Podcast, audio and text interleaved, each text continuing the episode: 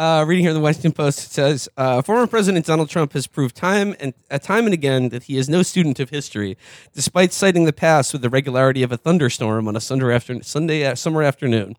The latest example comes from The New Yorker, which has published an excerpt from Peter Baker and Susan Glasser's bu- upcoming book, The Divider Trump in the White House, 2017 2021, focused on Trump's troubles with the military men in his administration, whom he once referred to as my generals. At one point, according to the book, he complained to his chief of staff, John F. Kelly, a former Marine general, asking why he and others couldn't be totally loyal to him, like the German generals in World War II. You do know that they tried to kill Hitler three times and almost pulled it off, Kelly allegedly responded. So were Adolf Hitler's generals yes men, or did they really plot to assassinate him three times and get close once? Well, yeah. You've seen the movie Valkyrie starring Tom Cruise. God, I would love a Valkyrie style movie about John F. Kelly in the White House failing to assassinate Trump. failing to wait a minute, failing to resign. yeah, failing to. Wow. oh man, I want them to be. I want them to be totally, totally. He I want just, them to be loyal. like, he- did he see the the downfall clip and was just like, "That's how I want I want, generals to be." I want everybody to listen when I'm talking.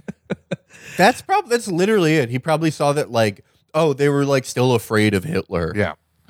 Like, And of course, John Kelly, like they tried to assassinate him three times. It's like, yes, there were a few groups of German officers who came together at various times to try to got, get Hitler. The Stauffenberg plot is the most uh, serious one that did almost get him. But it's not like that's the average German general. They all fucking went along with it. They were all loyal enough. Well, yeah, as, as were Trump's generals to him. They were loyal enough. And then, and then uh, Kelly gets to fantasize, well, I'd be Stauffenberg. It's like, dude, look at you. You aren't. You're Bormann.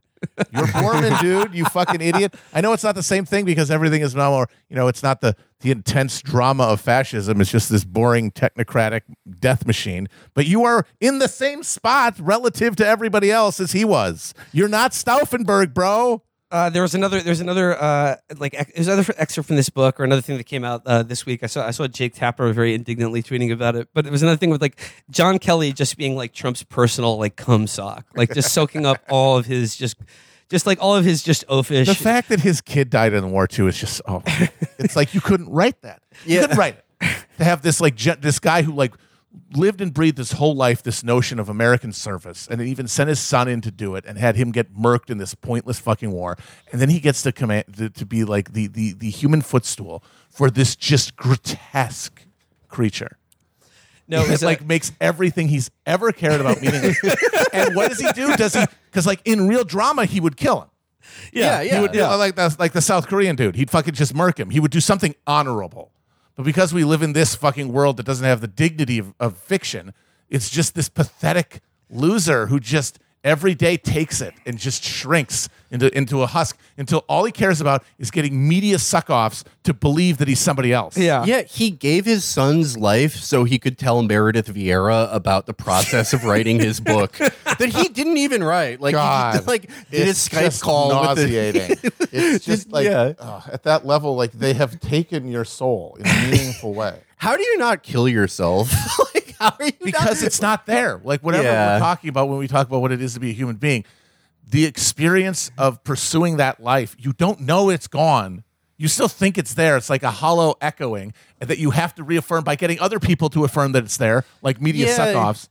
But it's Yeah, gone, yeah, and there's you'll prob- never get it back. There's probably like some like some like small part of him that's like, oh, by writing this book, Yeah. will prevent Of him course. from being president Of course, again. that's it. There- that's always it. There's always this pathetic self-justification, but over the years, it just gets more flimsy and pathetic and ridiculous until, yeah, you just have your old grotesque, falling apart body and just a complete legacy of ashes, Well, the uh, the, the the example I including your about- sons.